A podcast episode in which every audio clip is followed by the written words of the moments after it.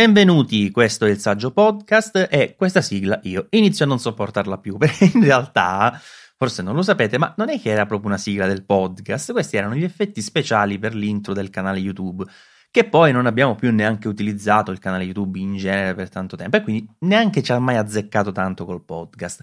Ora perché lo dico? Perché siccome sto facendo una nuova sigla del pod, della, di YouTube con la scusa magari eh, da qui a una o due puntate potreste sentire finalmente una sigla, una sigla differente.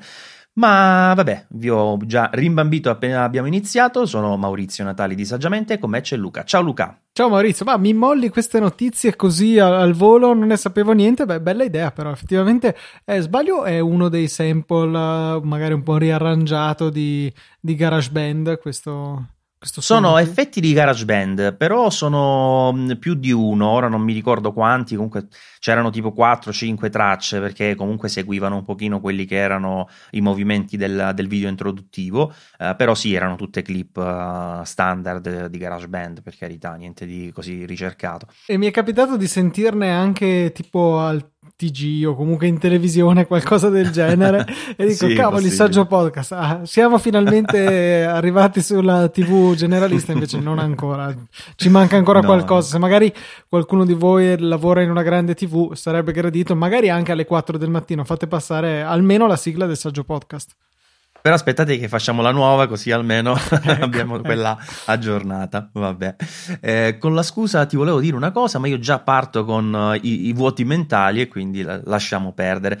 Va bene, allora, l'ultima puntata l'abbiamo registrata forse un po' di tempo fa, comunque non avevamo ricevuto recensioni, se non sbaglio, su iTunes in questo frangente, almeno non le vedo nel nostro feed, quindi ne approfitto per ricordarvelo. Eh, se vi va, se avete qualche secondo, se vi piace il nostro podcast, andate su iTunes oppure sulla podcast, lasciate una recensione. Mi raccomando, se è possibile una recensione scritta perché solo con le stelline non vediamo il vostro nome, quindi non vi possiamo ringraziare, che è una cosa che eh, ci fa molto piacere.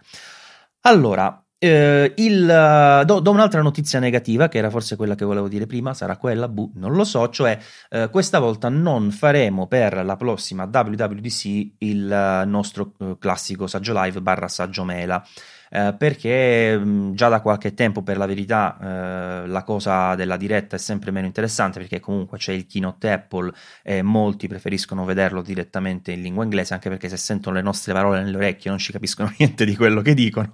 Eppure noi in realtà facciamo fatica a, a parlare con voi e sentire quello che dicono contemporaneamente quindi sì ci divertivamo sempre però eh, la cosa è diventata sempre meno utile con il tempo. Quindi abbiamo deciso per la prossima puntata sì vabbè ciao per la, il prossimo evento della WWC che se non erro uh, il, l'apertura dovrebbe essere il 3 giugno. Sì, uh, esatto, lunedì 3. 3 ok? Eh, non ci sarà quindi la nostra diretta. Vabbè, con la scusa magari riusciremo a seguire un po' meglio i social, a pubblicare gli articoli un po' uh, più velocemente perché di solito dovevamo finire la puntata, poi staccarsi, insomma, diventava complicato. Mangiare magari anche nel mentre. E chi mangiava dopo, magari se, se rimanevi vivo, mangiavi qualcosa. Quindi in questo modo sicuramente ci sarà un po' più di respiro. Vabbè, visto che l'abbiamo presa così, così alla leggera, Luca, ma eh, la novità fondamentale di questo periodo qual è? Che sono, è arrivato, cioè in versione ovviamente preliminare, Microsoft Edge sul Mac, quindi un browser di Microsoft ritorna sul Mac dopo i fasti di Internet Explorer, che poteva essere 6 forse, Internet Explorer mi ricordo. Ma tanti, penso tanti anche meno, 5 forse, 4. 5, boh. Fantastico. Eh, comunque, alla fine, eh, in realtà si chiama Microsoft Edge, ma in pratica c'è soltanto la facciata, diciamo, di Microsoft, perché poi alla fine dei conti si basa anche questo su Chromium, quindi sulla parte, eh, diciamo, open source, che poi è anche il cuore di Chrome, di Opera, di tanti altri browser. Eh, quindi in realtà eh, Microsoft qui ci mette giusto le sue funzioncine, un design che devo dire, non so se hai visto la schermata, Luca, eh, hanno stavolta mh, diciamo adattato bene all'ecosistema Apple, cioè non sembra un'applicazione di Windows spiaccicata su Mac, eh, però il punto di fondo rimane, cioè perché dovrei usare Edge su, su Mac? ecco i grilli. Ce l'avevo Beh, già lì penso, pronto. Chissà, magari sincronizzazione preferiti se qualcuno lavora su Windows. Sì, non so. Allora, una cosa che sicuramente è interessante è come il paradosso per cui questo browser di Microsoft è più di Apple, nel senso che Chromium, eh, o meglio il motore di rendering che mi pare si chiami Blink se non sbaglio, eh, sono nati come una costola di WebKit, progetto mandato avanti, sponsorizzato da Apple, a sua volta nato da altre cose, e quindi paradossalmente forse c'è più codice scritto da Apple nel, tramite WebKit e poi Chromium eh, in Edge no, che non quanto abbia scritto Microsoft. Ho visto giusto qualche screenshot e e ho letto un articoletto che ha scritto Gruber a riguardo e faceva notare però una schifezzuola riguardo alla, al feeling Apple-like, diciamo, di questa, di questa applicazione, mm-hmm. o meglio, l'assenza di tale feeling, è il fatto che il click col tasto destro nella, sulla schermata non è il classico menu contestuale di macOS, ma è una rivisitazione, diciamo, qualcosa di custom che ha creato Microsoft per, ah, per Edge. Eh. E quindi quello Bellissimo. mi ha fatto un po' storcere il naso. Non l'ho ancora provato. Eh, magari lo farò giusto così per curiosità. Vedrò che si veda bene il sito di Easy Podcast, dopodiché potrò cestinarlo. Sarai abbastanza felice. Vabbè, diciamo che col fatto che ormai eh, i motori sono più o meno quelli, non dovrebbe esserci grande, grande differenza, insomma, da, da questo punto di vista. Allora, eh, una buona notizia che in realtà si collega ad una cosa che abbiamo già detto in passato, se vi ricordate eh, avevamo parlato di quel problema che si poteva presentare sui, sui MacBook Pro per la questione della, del cavo flessibile che collega la scheda logica, eh, o meglio la scheda video al, al display, eh, che tra l'altro aveva nominato iFixit come FlexGate. Eh, già prima, in realtà, chi presentava questo disturbo che si poteva, uh, diciamo, dal punto di vista visivo notare per uh, dei difetti principalmente di retroilluminazione, uh, soprattutto nella parte bassa dello schermo, capitava che si spegnessero alcuni dei LED che stanno a contorno e quindi eh, si vedeva un po' un effetto di illuminazione a ondine. E, già allora comunque si poteva, vi avevamo già detto, andare in un Apple Store e chiedere eh, una, riparazio- una, riparazione, sarebbe stata già gratuita, però adesso c'è proprio un programma ufficiale di riparazione des- de- destinato a questi problemi dei, dei MacBook Pro con eh, lo schermo, eh, che, che, ha questo problema allo schermo e riguarda eh, però solo i 13 pollici. A questa cosa non avevo fatto caso, però in realtà in, finora si era parlato effettivamente solo di 13 pollici. Io avevo dato per scontato che la cosa eh, andasse a riguardare entrambe le versioni, invece pare che sia proprio specifica, o almeno il programma di richiamo per ora da quel che vedo è specifico, poi troverete il link nelle note dell'episodio, eh, però probabilmente eh, potrebbe anche darsi che il problema si sia presente anche sui 15 o che magari lo aggiornino più avanti perché poi i programmi di, eh, di riparazione, ne avremo modo di parlare più avanti parlando dei MacBook Pro, eh, dei nuovi MacBook Pro, sono piuttosto diciamo flessibili, nel senso che poi Apple decide di renderli pubblici solo in determinati momenti, ma in realtà funzionano già dietro le quinte per diverso tempo prima di essere ufficializzati. Comunque, diciamo, sicuramente una buona notizia. Mi fa piacere constatare che almeno il mio Mac continuerà solamente a premere due volte il tasto X quando lo premo e non avere anche quel difettino sulla, sullo schermo. Eh sì, che poi il tuo pure 2016 era giusto, sì, che quelli più, più sfigati. Sì, perché erano i primi esemplari. Mi è ancora andata bene perché ci ha messo due anni e mezzo a sviluppare qualche disagio alla tastiera. Ma uh, solo perché tu la tastiera la usi relativamente poco, nel senso che so mm. che lavori molto con la tastiera esterna, giusto? Sì, esatto, magari anche quello ah. ha giocato... Magari, eh, magari. ho fatto un anno di usura in due anni e mezzo, potrebbe essere. Eh, potrebbe essere, sì. Vabbè, comunque, mh, mm, sicuramente state tranquilli se avete questo problema eh, Apple vi fa eh, dormire abbastanza sereni perché se si dovesse presentare lo riparano. Certo, se mm, non, non, si presenta è meglio, però eh, purtroppo sappiamo che nessun computer è perfetto, i MacBook non lo sono nemmeno, bene o male eh, Apple comunque li segue eh, per quasi tutto il loro ciclo vitale, quindi eh, si può stare, come dicevo prima, abbastanza tranquilli. Allora, eh, altra notizia così di colore, Luca, prima di andare a parlare un po' di cose più cicciose. Eh, ho beccato questo articolo su un sito a caso, saggiamente, che eh, Giovanni Razziatore aveva scritto un articolo parlando dell'Apple Card perché ha scovato, non mi ricordo neanche da quale fonte, forse su Twitter, da qualche parte, che in realtà Jobs aveva già realizzato comunque ipotizzato di realizzare, era arrivato comunque a un punto abbastanza avanzato del suo progetto, una Apple Card, cioè si chiamava proprio così Apple Card. Eh, per giunta c'era già stato uh, uno, un incontro diciamo con quello che curava molte delle campagne eh, diciamo grafiche promozionali al tempo eh, che addirittura uh, ne ha parlato un po' di questa cosa ha spiegato qualche eh, dietro le quinte e l'interfaccia, l'interfaccia la grafica invece della, uh, dell'Apple Card era stata per il momento soltanto ipotizzata ma internamente proprio ad Apple quindi l'avevano fatta proprio probabilmente anche con il beneplacito di, uh, di Steve Jobs eh, era tutta nera, poi anche di questo trovate il link nelle note dell'episodio, eh, sicuramente meno futuristica diciamo di quella che poi è stata presentata da, da poco, eh, però mi ha incuriosito questa cosa perché parliamo di un 2004 e per quanto le carte di credito per carità ci fossero, erano anche molto utilizzate già al tempo, ehm, era strano nel senso che non c'era quella flessibilità che abbiamo oggi sia nei micropagamenti sia nel collegamento con, eh, che abbiamo conosciuto solo più avanti con gli smartphone eccetera eccetera. Quindi che funzioni poteva avere? Io da quel che ho letto c'è poca roba, si parlava di un accumulo di high points, Luca, per poi accedere dei download di iTunes. Questa è la cosa più simpatica e che ci dà più l'idea dell'età che ha questo progetto. 2004, boom della musica scaricata tramite iTunes. Quindi Steve Jobs aveva deciso che il cashback, un meccanismo piuttosto eh, frequente per incentivare l'utilizzo della carta, sarebbe stato ancora più efficace se sostituito con eh, questi iPoints per scaricare la musica, che era la cosa più wow che c'era all'epoca. Carino, carina questa Futuristica cosa. proprio. Però insomma si perdono sono tanti dei benefit che si hanno con la carta attuale. Beh sì, erano proprio altri tempi. Poi tra l'altro, scorrendo sempre l'articolo, eh, non lo ripeto più, avete capito, lo trovate nelle note dell'episodio, eh, si parlava del fatto che in realtà anche John Sculley l'aveva ipotizzata addirittura prima, negli anni 80, una carta di credito realizzata da Apple. Um, non so se questa riesci a guardare dalla, dal link che si trova in basso all'articolo, se per caso l'hai aperto Luca, giusto perché almeno io e te, poi gli utenti avranno modo di guardarlo, almeno io e te vediamo mm, la stessa bella. cosa.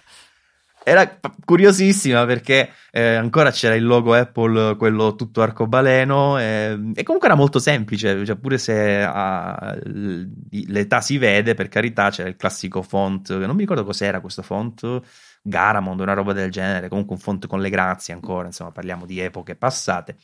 E, era simpatica, insomma, come cosa da, da, da sapere, diciamo che questa Apple Card in realtà arriva oggi perché Apple ha le spalle molto più grosse, si può permettere di uh, ottenere ciò che vuole, mentre al tempo, per esempio, anche Jobs, da quello che si dice, uh, da, che è emerso da, da Ken Seagal, mi pare si chiami, che ne parlava nel suo blog, in realtà poi i problemi sono stati proprio con Mastercard che non ha dato a, a Steve Jobs quello che voleva. Cioè, oggi come oggi non c'è Steve Jobs, però Apple sappiamo che ha, ha, è decisamente qualcosa di più importante, quindi eh, avrà più facilmente trovato un accordo. Ehm, Luca, allora, qua ti faccio parlare un po', ti stuzzico anche su questa cosa, perché pare che Apple avrebbe in passato, parliamo del 2013, tentato di acquisire Tesla. Tra l'altro facendo anche un'offerta interessante perché eh, aveva dato 240 dollari ad azione, adesso leggo, io sapete di borsa non ne capisco niente, però sempre leggendo un po' gli articoli vedo che adesso comunque vale di meno e pare che stia anche continuando a scendere per problemi di liquidità, eccetera, eccetera. E, ehm, e quindi diciamo non è andata in porto la cosa, altrimenti l'avremmo saputa, però Apple sappiamo, il progetto Titan non è mai morto, ha cambiato forma tante volte, un giorno sembrava che Apple dovesse fare la, la macchina, un giorno solo i sistemi di infotainment, un giorno la guida autonoma, eccetera, eccetera. Eh, chissà, Luca, tu come la vedi sta cosa? È possibile che da qui a qualche tempo magari eh, Tesla sarà ancora più in difficoltà e Apple sia pronta a papparsela? Non lo so, cioè io ne ho parlato anche nell'ultima puntata di Motorcast, vedo interessante l'analisi che aveva fatto non ricordo chi sul fatto che Tesla fosse eh, un buon compagno di viaggio per FCA, Fiat Chrysler. Diciamo che si completano piuttosto bene perché dove va male una va bene l'altra e viceversa, quindi con delle sinergie potrebbero sicuramente aiutarsi l'un l'altra. Avrei visto bene Tesla acquisita da Apple, allora adesso non lo so, forse adesso è già un po' troppo avanti. Mm, da quello che mi pare di ricordare, Apple tende più che altro ad assumere aziende quando sono ancora piccole. Eh, oddio, Tesla di certo non è ancora un gigante, però è sicuramente molto molto conosciuta, fa dei prodotti di sicuro all'avanguardia, un po' come fa Apple, ma forse è un po' troppo avanti nel suo ciclo vitale per poter essere veramente di interesse per Apple, perché chiaramente più vai avanti con la maturità di un'azienda, più diventa difficile farla tua, più diventa difficile integrarla e, e quindi non lo so, rischierebbe di dover andare avanti. Poi un, con un personaggio come Elon Musk penso sì, che non esatto. sia facile trattare, cioè quello è più pazzo di tutti praticamente. No, decisamente no, infatti. Eh, mi viene in mente solo un, un, esempio notevole, Beats, che in effetti è, è stata lasciata eh, in modo un po' particolare da Apple, nel senso che eh, formalmente è un'azienda separata, poi non so quanto questo sia vero alla resa dei conti. Sicuramente ha un accesso privilegiato, nel senso che i prodotti di Beats utilizzano i, prodo- i chip eh, wireless di Apple. V1 si chiamava quello delle prime AirPods, adesso non mi ricordo sì. nemmeno come si sì, chiama. Sì, sì, V1 prima, adesso H1. H1, ok. E, ehm, quindi c'è sicuramente un travaso di tecnologie, però è, rimane comunque un'azienda un po' separata. È anomalo nell'ambito Apple perché ehm, ci sono costantemente, mi pare che Tim Cook dicesse circa una ventina all'anno, una ventina di acquisizioni di aziende veramente mai sentite, eh, magari anche relativamente grandi, ma molto molto specializzate. Andare a prendere un'azienda e un brand come Tesla, un brand che sicuramente è molto forte e molto polarizzante mm, la vedo più difficile adesso. Forse poteva andare un po' di più qualche anno fa, ora non ci credo molto. Eh, però sicuramente è interessante sa- cioè, pensare cosa sarebbe potuto essere, dato che questo progetto Titan io continuo a non capirlo nell'ottica di Apple veramente, mentre eh, più o meno campate per aria le, le voci su eh, realtà aumentata, occhialetti, cioè qualcosa lo posso capire le auto sono così distanti da una, un'azienda di tecnologia quale Apple che mi viene difficile ecco, immaginare cosa, cosa, se ne possa fare appunto di seguire un progetto come quello della guida autonoma. Non, no, non mi sembra uno di quei settori dove Apple ha forte, eh, un forte vantaggio competitivo ecco, sui, sui, propri concorrenti, dove magari ce l'ha ad esempio nello sviluppo di processori mobili, perché insomma i processori A direi che non hanno rivali, c'è chi si avvicina un po' di più, un po' di meno, ma Apple rimane leader in questo settore. Ma l'unica cosa che mi viene da, da, pensare come vagamente plausibile potrebbe essere il fatto che ad un certo punto qualcuno in Apple ha pensato che quello potesse essere uno sviluppo interessante per il futuro, hanno iniziato a buttarci soldoni e, ehm, e poi magari uh, avevano in testa qualcosa tipo, non so, ci compriamo Tesla, ecco appunto poteva essere un'idea del genere. Saltata quella, comunque il progetto si sa che continua eh, però effettivamente a quel punto diventa difficile capire a che pro, eh, come dici giustamente tu, sono settori molto diversi, cioè, a meno che non, do, non vogliano farlo diventare un'evoluzione di, di, Apple, Car, di Apple Car, sì, di Apple Car. Uh, Apple Car si chiama adesso, che poi ha cambiato nome un paio di volte. CarPlay? CarPlay, infatti. Eh, magari ti figuri come evoluzione di CarPlay quando le auto saranno uh, completamente gestite dal software, insomma mi pare una roba un po' strana anche perché non credo che l'infotainment possa avere accesso a strumenti uh, di bordo così rilevanti come ad esempio cambiare, non so, lo sterzo, girare, cioè cose del genere, quindi mi sa che eh, effettivamente è un po' campato per aria come, come discorso. Non lo so, non lo so, mm, eh, da, da, qualche parte dovranno pure andare perché non penso che eh, non, non, ce la vedo Apple che butta tanti soldi su una cosa e poi non ci tira fuori nulla, anche se esempi ce ne stanno in passato di cose successe, cioè quante aziende Apple ha comprato, qualche, eh, quanti brevetti ha registrato, pensa per esempio a Liquid Metal, a un certo punto sembrava che doveva essere tutto Liquid Metal, poi ci hanno fatto la graffetta, poi neanche più perché eh, da quello che ho capito nelle ultime versioni è tornata ad essere normale, non è più di Liquid Metal, quindi evidentemente si sono eh, sparati eh, l'acquisto della uh, del, diciamo dei, dei, privilegi, se ben ricordo avevano preso praticamente per un tot di anni uh, l'esclusiva su quella tecnologia, ma poi in realtà non ci hanno fatto niente e, e anche quello non sarà costato poco. Certo, no, Maurizio, aspetta, Tesla. stai dimenticando Dimmi. lo spilletto per aprire le SIM degli iPhone. No, l'ho detto, dico, hanno fatto quello ah, okay, per un periodo di tempo, però ho anche detto, forse non c'è stato un problema con Skype, eh, che a un certo punto però hanno smesso, perché sì, sì, mi sì, pare vero, che vero. adesso non siano più così. E quindi, insomma... È da lì che è cominciato il declino degli iPhone, penso che siamo tutti d'accordo su questo. Sì, sì, è stata, la svolta negativa è stata quella, assolutamente, sì, sì, sì. Va bene, a proposito di, di, di, nuovi prodotti, ce n'è uno interessante che è stato annunciato da Apple così d'amblè senza uh, neanche, neanche, lo straccio di un rumor da quello che, che si è visto perché eh, in realtà non, non, c'erano ancora date predefinite, si pensava che prima o poi sarebbe arrivato un nuovo MacBook Pro completamente diverso, parlando di uno schermo più grande, un po' un ritorno diciamo del classico 17 pollici, anche se forse un po' più piccolo, ma alla fine no, Apple ha aggiornato con uh, un classico refresh di, di, di, mezzo periodo, diciamo di mezzo corso, i MacBook Pro. Ehm, non ha cambiato i prezzi, questo va detto perché ho letto da tante parti i prezzi Apple sono esagerati, ok, ma sono gli stessi di prima, non che io stia dicendo che siano convenienti per carità, però non sono stati aumentati. Eh, e ha inserito nei modelli da 13 pollici le CPU di ottava generazione, nei modelli da 15 pollici quelle di nona generazione. Le altre modifiche essenziali in realtà si devono cercare con lanternino, eh, una riguarda le tastiere, poi approfondiremo meglio la questione, ma prima facciamo una panoramica generale. Eh, per il resto, diciamo che il WiFi, il Bluetooth era già 5.0, non mi pare che ci siano eh, cambiamenti diciamo, importanti sotto la scocca, il design è ovviamente invariato, lo schermo è lo stesso, eccetera, eccetera, eccetera. Um, cosa eh, è rimasto uguale e probabilmente non doveva rimanere uguale? Allora, intanto sui 13 pollici, Luca, abbiamo ancora eh, due limiti che sono rimasti standard, cioè eh, vabbè, la RAM, lo dico così, la RAM è DDR3, ma quello, tra virgolette, non è colpa di Apple, nel senso che sta utilizzando dei chip che non, la, non supportano, da quello che mi ricordo, la DDR4, quindi non, non sarebbe possibile. Mi pare non la... supportino la DDR4L, quella low power. Low power, sì. Eh beh, certo, sul 15 supportati. hanno detto, vabbè, eh, usiamo la DDR4, pazienza, Stica, è eh. più grande, però no, però, le prestazioni. I, però i 15 utilizzano anche la nona generazione degli Intel Core e non so, può darsi che quelli in realtà la supportino, non ho verificato. Se vuoi posso dare un'occhiata così in tempo reale, giusto per sport.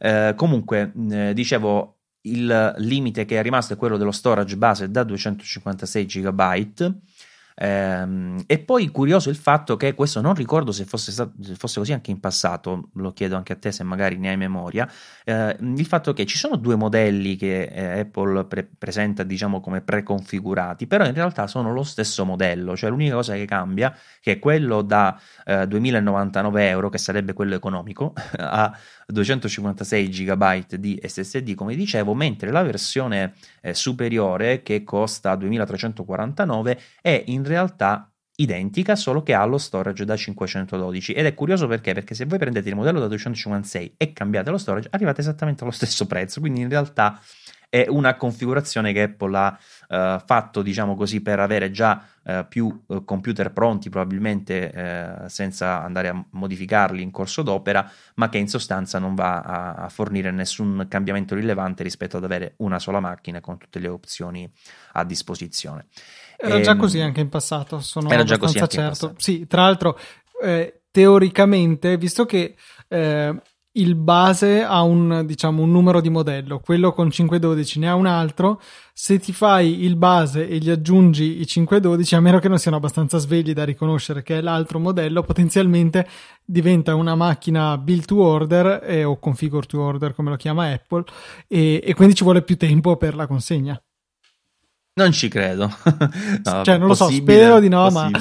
ma mai dire sarebbe, mai. sarebbe il colmo. Vabbè, non entriamo nel dettaglio delle opzioni di configurazione, eccetera, eccetera. Mm, vi segnalo solo questo, ne parleremo anche per il 15 pollici. Se volete per caso un SSD da 2 terabyte, dovete aggiungere solo 1500 euro. Eh, okay. È abbastanza Poi... standard, cioè anche nel 15 sì. per avere la massima capacità dell'SSD devi comprare un altro computer. Come costo siamo sì. lì. Per il 4 tera sui 15 pollici penso che anche lì sia come il costo del 3360 euro. Ecco, quindi più del costo del computer base. Fantastico. Vabbè, e che poi qua tutti quanti dicono, vabbè, sono SSD, ot- oh, È verissimo, assolutamente, però diciamo che quelle tecnologie che usa Apple oggi come oggi sono abbastanza di dominio pubblico, nel senso che quando ha iniziato con gli SSD PCI Express praticamente erano quasi solo OEM che eh, neanche li vendevano ancora o comunque li vendevano con nomi non commerciali, solo con le sigle, erano poco ricercati in giro. Oggi invece gli SSD PCI Express, NVMe, eccetera, eccetera, sono comunque molto diffusi. Eh, Samsung nella prova ne vende a carrettate eh, difficile dire se siano proprio esattamente quelli, però dal punto di vista delle prestazioni ormai siamo lì, cioè non è che cambia il mondo, che molti mi dicevano, vabbè ma questi sono veloci, ok, ma se tu prendi un 970 Evo Plus eh, che costa veramente 2 lire di Samsung, comunque arriva ai 3 gigabit, gigabyte di, eh, di velocità in lettura e non so, 2 qualcosa in scrittura, cioè siamo lì praticamente. Vabbè, comunque, MacBook Pro 15 pollici, Luca, parte da 2899, come dicevo, il prezzo non è variato. E purtroppo cosa non è variato? Vabbè, 16 GB di RAM, anche qui 256 GB di SSD su un computer da quasi 3.000 euro. Cioè, questa secondo me è una di quelle cose proprio assurde, perché eh, io non dico che il computer sia caro, non mi metto neanche a dirle queste cose, però un computer del genere che è fatto per un professionista 256 GB sono troppo pochi. Cioè l'altro poco c'ha più RAM che 16 GB di RAM di, di, SSD non lo so a me questa cosa sembra stramba come, come approccio. 256 è la cifra giusta da proporre come base per l'Air per il se vogliamo ancora chiamarlo Pro, quello senza touch bar che da due anni che non aggiornano. Cioè, per un computer rivolto all'utenza generalista, mi sento di dire che è una buona base di partenza. Se non hai grandi cose, ci stai comodo.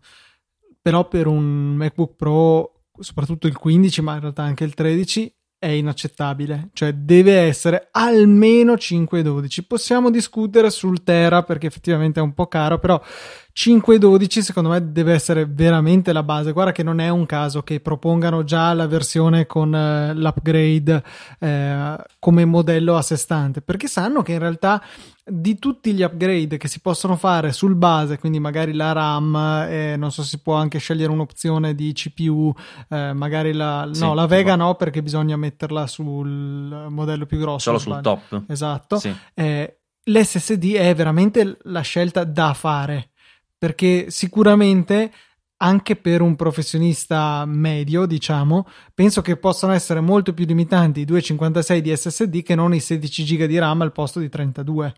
Ha voglia, assolutamente sì. Eh, in mobilità 16 giga, cioè, a meno che proprio non è il tuo computer principale, fai lavori importanti, ma neanche ci pensi. Per esempio, io se lo dovessi comprare, con tutto che sui fissi ho sempre almeno 32, non, non, cambierei la RAM, ma 256 GB di SSD sì, cioè lì veramente stai, stai a fatica, insomma con 500, cioè, ecco, come hai detto tu, il Tera ci si può discutere, non, non lo avrei considerato, cioè non, non, non, mi metto a chiedere un Tera di SSD di serie, assolutamente.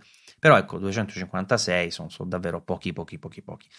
Ehm, interessante che qui abbiamo, dicevo, le CPU di nova, nona generazione. Si parte con un i7 che ha 6 core, eh, 6 core 12 thread se non erro, e poi eh, c'è eh, l'opzione se si vuole per l'i9, ma non conviene perché? Perché comunque a poco di più, cioè aspetta che guardo il prezzo qual è, se c'è il prezzo del top, cavolo, vedere che non l'ho segnato, ah, che sono, sono veramente rimbambinito. Vabbè, comunque eh, il, il, modello top invece ha oltre ai 512 eh, GB di SSD come, come standard, ha anche eh, la, un processore i9. Allora, qui la cosa pure è curiosa, secondo me questa cosa va, va, va, va segnalata, diciamo, perché ti danno di serie sul top un i9 8 core 16 threads che è a 2,3 GHz. Lasciate stare il turbo boost perché tanto lo vedrete 5 secondi, forse se siete fortunati e basta.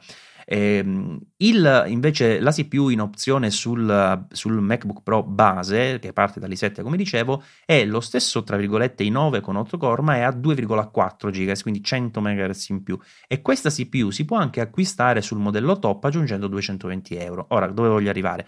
Praticamente se tu vuoi avere un giga, un gigas magari 100 MHz in più sul modello top devi spendere 220 euro per passare da 2,3 a 2,4 sempre 8 core sempre 16 threads. Quindi uh, questa diciamo è l'opzione più sciocca in assoluto che potete scegliere per quanto mi riguarda dalla, nelle, nelle opzioni. Anche perché come dicevo già eh, non, non, vedrete mai le modifiche avanzate eh, relative al massimo ottenibile da questi processori in turbo boost, quindi sostanzialmente quel, quei 100 MHz cioè, sono praticamente inutili. E, ehm, la cosa però, secondo me, più fastidiosa in assoluto che, che ho sentito personalmente come fastidiosa, poi non lo so, è che ancora ci sono le Radeon Pro serie 5X, quelle robe lì, nello specifico abbiamo la 555X nel modello base e la 560X nel modello top. Quindi ancora come nel modello precedente, se uno vuole avere la Vega, quindi una, una GPU che sia, non dico, cioè, che, che non sia vecchissima, ecco, eh, sia deve spendere. forse volevi dire. Che non sia? Veghissima. che eh, Mi metto giù la chiamata da solo per la Bravo. battuta. Bravo. Eh, si deve prendere la veghissima 16 con più 300 euro oppure la Vega 20 che è un'ottima scheda per carità più 420 euro. E a me sta cosa mi sta sulle scatole perché siamo ormai veramente a 36 generazioni di sti computer che abbiamo sempre ste Radeon Pro 5, cioè una roba proprio che non si può accettare. Ma e nel frattempo stavo cercando di vedere il prezzo per curiosità perché questo non l'avevo segnato, ve lo volevo comunque dire anche se magari vi interesserà poco perché tutti i numeri detti così a voce non è che siano il massimo della, della, della comprensibilità X. Eh, il modello 15 pollici top, nel frattempo questa lentezza non è dovuta a me ma al sito Apple che è lento, è 3339 euro scusa, 3.399 euro di base. Io avevo chiamato perché stavo per prenderlo con la Vega 20, con più 400, 420 euro arriva a 3.819 euro. Mo, prima di fare due discorsi sulla tastiera, Luca, giustamente molti dicono, vabbè, i prezzi Apple sono esagerati qua e là. Allora, in realtà sta cosa non si può neanche dire la sfatiamo, non è vero, eccetera, eccetera, perché se per alcuni computer la questione è, è, è, realmente così, cioè per esempio l'iMac è un computer caro, non accetto le configurazioni che hanno perché proprio ancora col Fusion Drive cose, mi irritano. Però se tu vai a guardare, fai la somma di componenti con lo schermo in quel modo, eccetera, non sono ancora oggi computer fuori, di fuori mercato. Ma questo qui, se io prendo un XPS 15 Dell, lo so, probabilmente l'avrete sentita mille volte questa comparazione, che per carità se non l'ho comprato, se non lo uso è perché non è che mi piaccia più di tanto, cioè nel senso anche a livello costruttivo per me, eh, che ne provo tanti, ve lo posso garantire, la robustezza, la solidità di questo case eh, no, no, non è proprio comparabile dal punto di vista ingegneristico, questi computer sono veramente di un livello superiore, anche rispetto a, che ne so, al MateBook X Pro di Huawei che ho avuto modo di, di testare, non c'è confronto, cioè anche quando lo tocchi eh, ti accorgi che non siamo allo stesso livello. Però effettivamente con 2.449 euro invece di 3.819, che sono soldoni, cioè parliamo di 1.400 euro di differenza, praticamente prendi lo stesso hardware. Ed cioè, la cosa cioè, non può non sembrare un po' fastidiosa, o sbaglio Luca? Cioè, è, è possibile che avere macOS e avere, per carità, come l'ho detto più volte, questa cura costruttiva che personalmente percepisco superiore, così come il design del, del prodotto, eccetera, tutta questa cosa valga 1400 euro?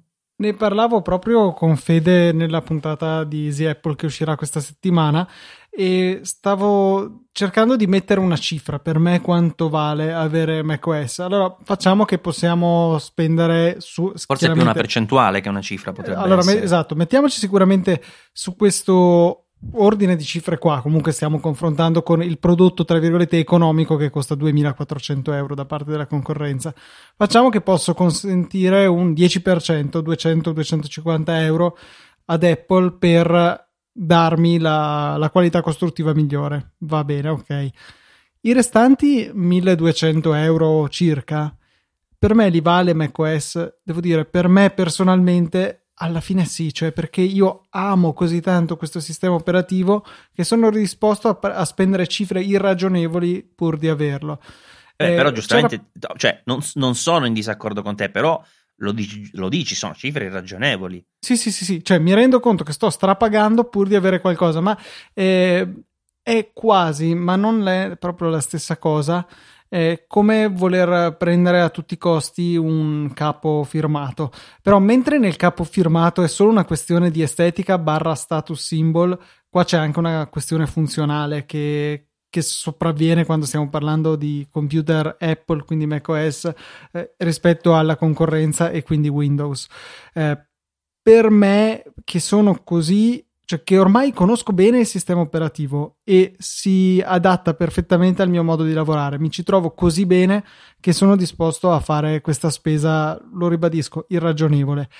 Però poi mi rendo conto che questo stesso prezzo va a giocare a sfavore di Apple perché secondo me eh, o veramente ci troviamo davanti a quell'utente che vuole solamente lo status symbol, avere la meletta dietro fa figo e quindi vabbè spendo e pace, uh, ho soldi da buttare, ma l'utente che potrebbe diventare un un utente affezionato che magari sarebbe disposto nel suo futuro a spendere qualcosina di più per un computer Apple, nel momento che questo qualcosina di più diventano cifre del genere, delta del genere, perché cioè 1400 in più rispetto a 2400 vuol dire un 60% in più, cioè è veramente tanto la, eh, il premium che è necessario pagare. E questo potrebbe scoraggiare nuovi utenti a fare almeno questa prova perché eh, è vero, quando io avevo preso il mio MacBook Pro nel 2010, sicuramente aveva un prezzo molto elevato anche allora. Avevo preso il modello base, poi l'avevo potuto aggiornare con SSD, RAM, va bene, questo non si può più fare. Ma anche partendo da quella base, per quanto alto, secondo me non si trattava di spendere il 60% in più rispetto a un no, portatile infatti. paragonabile della concorrenza e quindi eh, soprattutto all'inizio di una carriera universitaria così mi sentivo che potesse valere la pena di fare quella, quella scommessa perché poi era una scommessa la scommessa l'ho vinta, ah, l'ha vinta anche Apple in realtà perché sto continuando a spendere un sacco di soldi per comprare i suoi prodotti, ma è, un, è il prodotto che mi ha, per prodotto intendo sia hardware che software, che ha vinto i miei soldi, nel senso che si è dimostrato così valido, così rispondente alle mie esigenze e, e ai miei gusti che alla fine hanno vinto che mi avranno come cliente fedele, cioè devono fare veramente tanto per riuscire a allontanarmi. Eh, però nel momento in cui allora avessi dovuto fare una spesa come quelle che stiamo parlando, come quella che in realtà poi ho fatto per eh, comprare il mio attuale 2016, non so se sarei riuscito a giustificarla. No, ehm, guarda, io ti dico, ogni articolo di cui, eh, in cui si parla dei, di aggiornamenti dei, dei computer Apple, io noto che porta ad un aumento di commenti critici.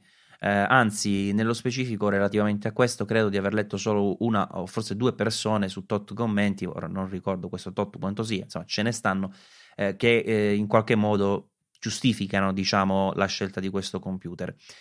Io, eh, come te, se dovessi oggi comprare un 15 pollici, in realtà mi servirebbe anche in questo momento, anche perché, devo, piccola parentesi, penso di averlo detto 10 volte, ma il MacBook Air di nuova generazione mi fa schifo. Ma veramente c'è una cosa proprio un computer assurdo. Cioè, meglio il MacBook Pro del 2000, cioè quello dell'anno prima, e certe volte mi trovo meglio col MacBook Air del 2015, cioè per capirci.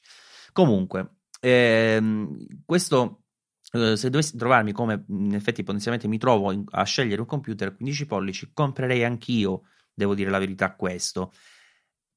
E devo anche dire due cose però per correttezza, perché prima ho citato il Dell, ho detto che sono equiparabili le configurazioni, però ci sono un paio di differenze, per dire, uh, nel, nel Dell c'è una scheda Nvidia, una GeForce GTX 1050 Ti, che per carità per chi utilizza software o anche per chi gioca, anzi soprattutto per chi gioca, ma per chi utilizza software che utilizzano CUDA, eh, è una scheda che porta dei vantaggi concreti nell'utilizzo di determinate applicazioni, però eh, la Vega 20 di cui abbiamo invece parlato e che abbiamo ipotizzato nella configurazione da 3800 euro è una scheda tecnologicamente più avanzata, sia dal punto di vista della RAM che utilizza, sia ehm, proprio perché è tecnologicamente più moderna rispetto alla, alla, GTX, anche Nvidia oggi in effetti ha, ha, già tutta una nuova linea di schede da, da diversi mesi, eh, che sono le RTX, quindi eh, questo diciamo è un aspetto che comunque andrebbe valutato nel, nel, confrontare le due macchine, poi ripeto c'è chi comunque preferirebbe una GTX 1050 Ti, però tecnologicamente la Vega 20 è una scheda che personalmente reputo superiore, soprattutto su Mac perché comunque magari ci utilizzi le applicazioni Mac e effettivamente è una scheda che dà tanto.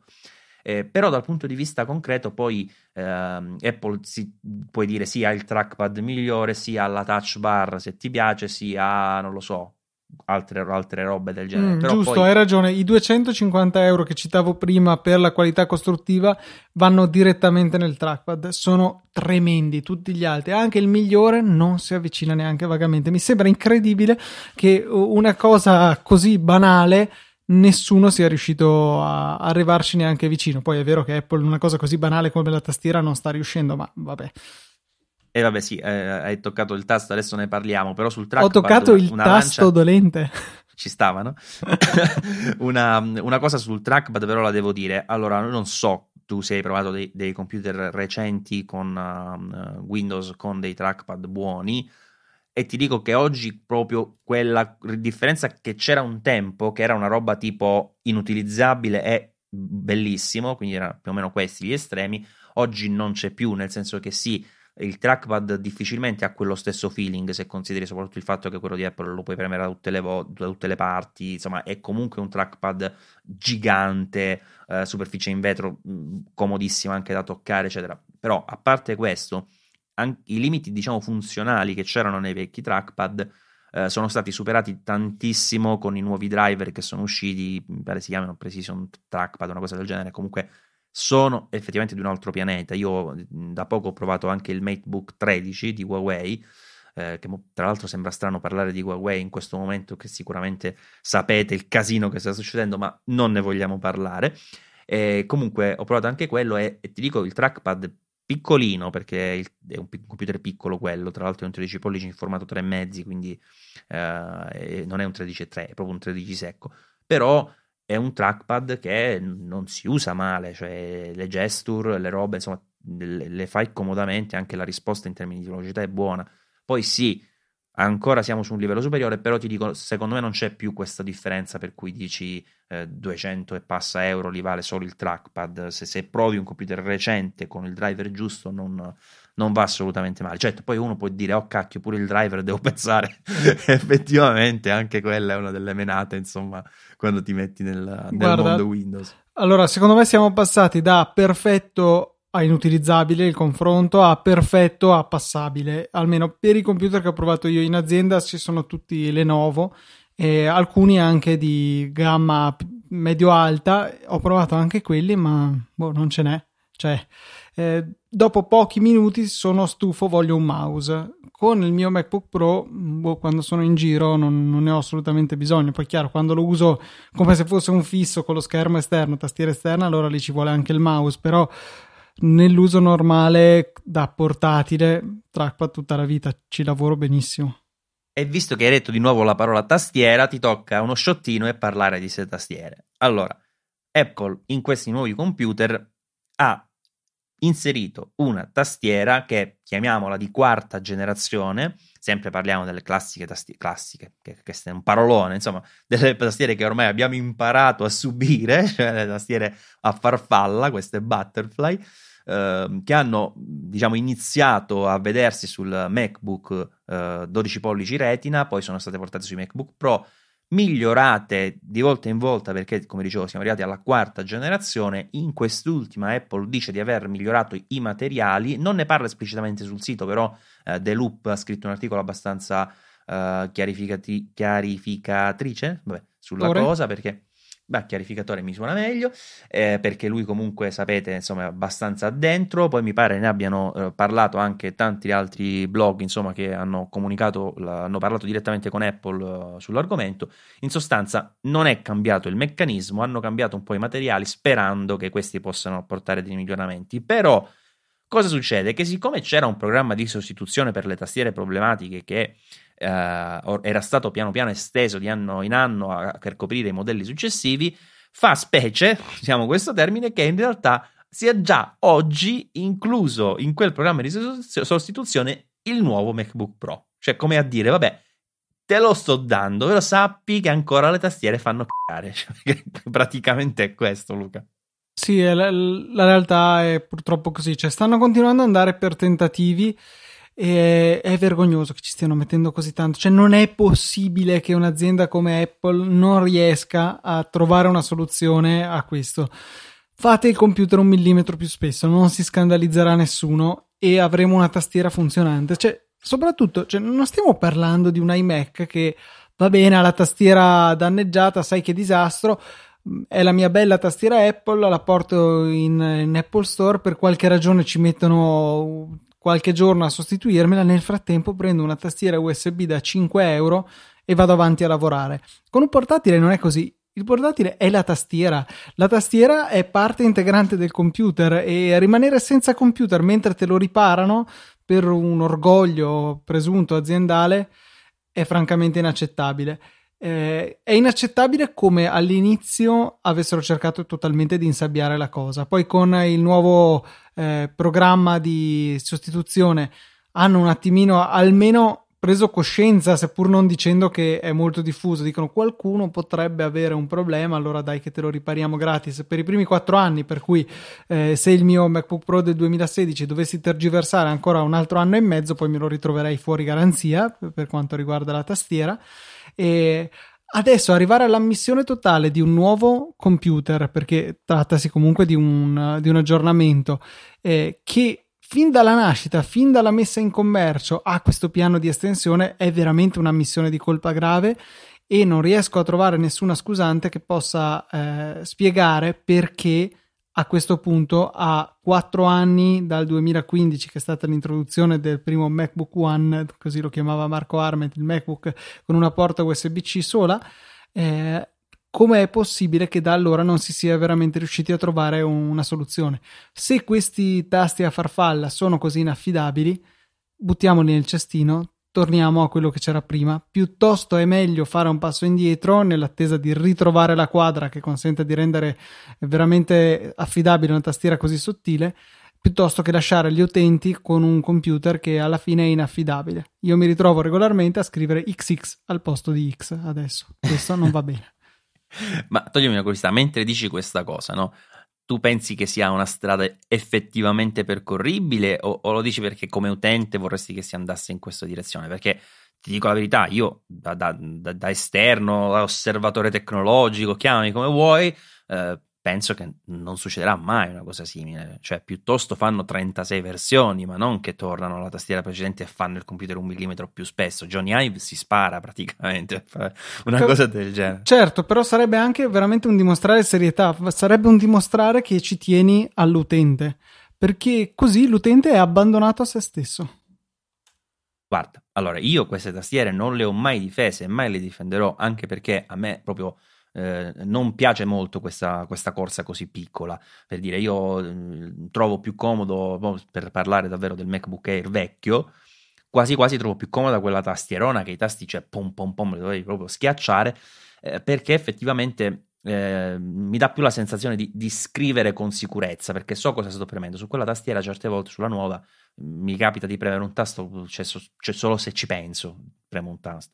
È, è, esageratamente piccola la corsa, quindi quello a me non è mai piaciuto più di tanto. Però, a parte per le esigenze o per volontà di fare un computer molto sottile, l'idea dietro la tastiera a farfalla non è malvagia, cioè il fatto che sia uh, un tasto dove effettivamente non c'è neanche un diciamo un punto dove si deve premere perché è strutturato in modo tale che tu se premi a un angolo il tasto si abbassa per intero non, non, non, si inclina come succede con tante altre tastiere a membrana. E questa roba qui a me è piaciuta tantissimo cioè dal punto di vista tecnologico è una cosa che, che se, avverto come positiva. Ora per tornare al MateBook 13 che ho citato già 60 volte adesso di Huawei ehm, per dire, quando io premo eh, le, i tasti più esterni con il mignolo, alcuni anche con l'anulare, siccome ci vado in diagonale, alcune volte in velocità non li premo.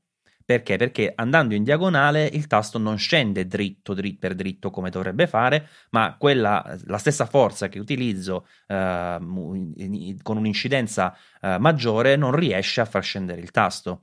Ed effettivamente questa è una cosa che non hai sui computer Apple da quando esiste questa tastiera. Quindi a me l'idea di fondo non è che dispiaccia. Però, come dici tu, cavolo, possibile che non si riesca a farla funzionare decentemente anche dal punto di vista della, della durabilità, diciamo, della, dell'efficienza anche a lungo periodo? Perché sta roba è strana, cioè non, anche perché, mo, scusa, parliamoci tra di noi, perché un granello di polvere qui fa sto casino e un granello di polvere, sempre se è quello il problema nelle precedenti tastiere, ma proprio, ma manco lo vedevano, ci dove c'era il Sahara nelle tastiere e tu le giravi, cadeva davvero giù l'ira di Dio e la tastiera scrivevano comunque. Eh, boh, cioè magari saltava il tasto, lo, quello succedeva. Lo spessore di un granello di polvere sul, sulla corsa delle vecchie tastiere era irrilevante, su queste no, su queste diventa paragonabile alla, alla lunghezza della corsa stessa, quindi, quindi sì, riesce a fare danni. Comunque, cioè, di base non mi interessa. Anch'io apprezzo la stabilità di queste tastiere. Io apprezzo perfino la corsa corta. Non mi dispiace scrivere, un po' rumorosa, ma a parte quello non mi dispiace. Però l'idea che per avere questo io debba pagare in eh, affidabilità della tastiera, o meglio, scarsa affidabilità, questo non, non mi piace molto. No, no, infatti, assolutamente. Nel frattempo, uh, quando prima ho detto che i prezzi non sono aumentati, un utente mi ha scritto un commento dicendo che in realtà dice che il suo top di gamma eh, però modificato, quindi con uh, 32 GB, eccetera, eccetera, parlando sempre dei MacBook Pro, in realtà eh, gli era costato 4.098 euro, mentre adesso costerebbe con le stesse eh, maggiorazioni 4.219. Però qui il problema penso che siano proprio le maggiorazioni stesse che sono eh, state, cioè, sono, sono, assurde, cioè, non lo so come si può pensare di fare una cosa del genere. Io faccio sempre l'esempio della, dell'iMac, no? Cioè l'iMac 32 GB. Ora non mi ricordo neanche che prezzo ha Apple che propone perché sono, sono, sono, assurdi, forse 320 euro, una cosa del genere, magari gli do un'occhiata, tanto siamo in diretta. Voi non vi state annoiando, vero? Mentre io parlo e tergiverso e nel frattempo guardo. Vabbè, se vi state annoiando mi dispiace, però sappiate che nel frattempo sono arrivato alla pagina. 32 GB costano 720 euro in questa configurazione sul uh, sull'iMac 27 pollici, lo ripeto 720 euro in aggiunta al fatto che già di partenza il prezzo includeva gli 8 GB. E che gli vi stessi... tolgono gli 8 GB, cioè non è che poi ve li lasciano, boh, questi metti esatto. in un altro esatto. computer. Per capirci, la stessa RAM, e credetemi, non è questione che la RAM Apple è più bella, cioè per dire quella che avevo io nel mio Mac mini, per dire era una RAM Hynix, Inix, non so come si legga, una RAM comunque normalissima, per carità, un OM di buona qualità, però una Crucial, che è una RAM sicuramente eccellenti, garantita a vita, eccetera, eccetera, 32 GB con le stesse identiche specifiche, due giorni fa costavano 180 euro su Amazon. 180 euro, Luca. Cioè, renditi conto della differenza che esiste per una cavolata del genere. Hanno tre cifre entrambi, io non vedo differenze. Come? Hanno tre cifre? Quindi 999 o 001 in teoria. Uguale, assolutamente uguale. Vabbè, fantastico, niente da dire. Su ragazzi, questa, su questa nota triste, Maurizio, io chiuderei. non, ho, non so se ce la faccio a reggere ancora. no, no, direi, direi che non si può, non si può. Va bene, ragazzi. Luca, ci ricordi qualche contatto? Ah, vi faccio una domanda. Questa Luca non la sapeva, magari chiudiamo la, la, telefonata e mi picchia, però io vi lascio anche un sondaggio nelle note dell'episodio per chiedervi una cosa, perché ho un pallino in testa da qualche giorno perché sto vedendo che alcuni colleghi stanno facendo anche il podcast su YouTube senza video, nel senso con un'immagine, però con l'audio su YouTube, che uno penserebbe ma che cavolata, però siccome YouTube è uno strumento molto utilizzato, vedo che in effetti ah, ci sono degli ascolti, ma neanche pochi. Quindi mi chiedo, chissà se magari qualcuno di voi avrebbe piacere a sentire il podcast, anche se con uno screenshot video statico, insomma, eh, anche su YouTube. Mi viene da dire che se ci ascoltano qui la risposta è probabilmente no. Sono altri che non ci ascoltano che magari lo Dici apprezzerebbero. Tu. Hai ragione, sarebbero altri, giustamente. Non, non, non è un, un, Vabbè, comunque ormai l'ho detto e vi tocca questo sondaggio e andate là e dite no, se non siete d'accordo e basta. esatto. Vabbè, Luca, i contatti? Contatti Saggio Podcast, chiocciolaeasypodcast.it è la nostra email, Saggio Podcast è l'account su Twitter dove trovate anche me e Maurizio sotto i nomi Luca TNT e Simple Mal. Tra l'altro ci stiamo avvicinando alla puntata 100, questa è la 95 a questo punto la nuova sigla, se riesco, la mettiamo nella 100, così facciamo cifra tonda, anche se di questi passi la 100 potrebbe arrivare 2020. l'anno prossimo. vabbè, vabbè. Ragazzi, grazie per averci seguito come sempre e ci sentiamo alla prossima puntata. Ciao ciao!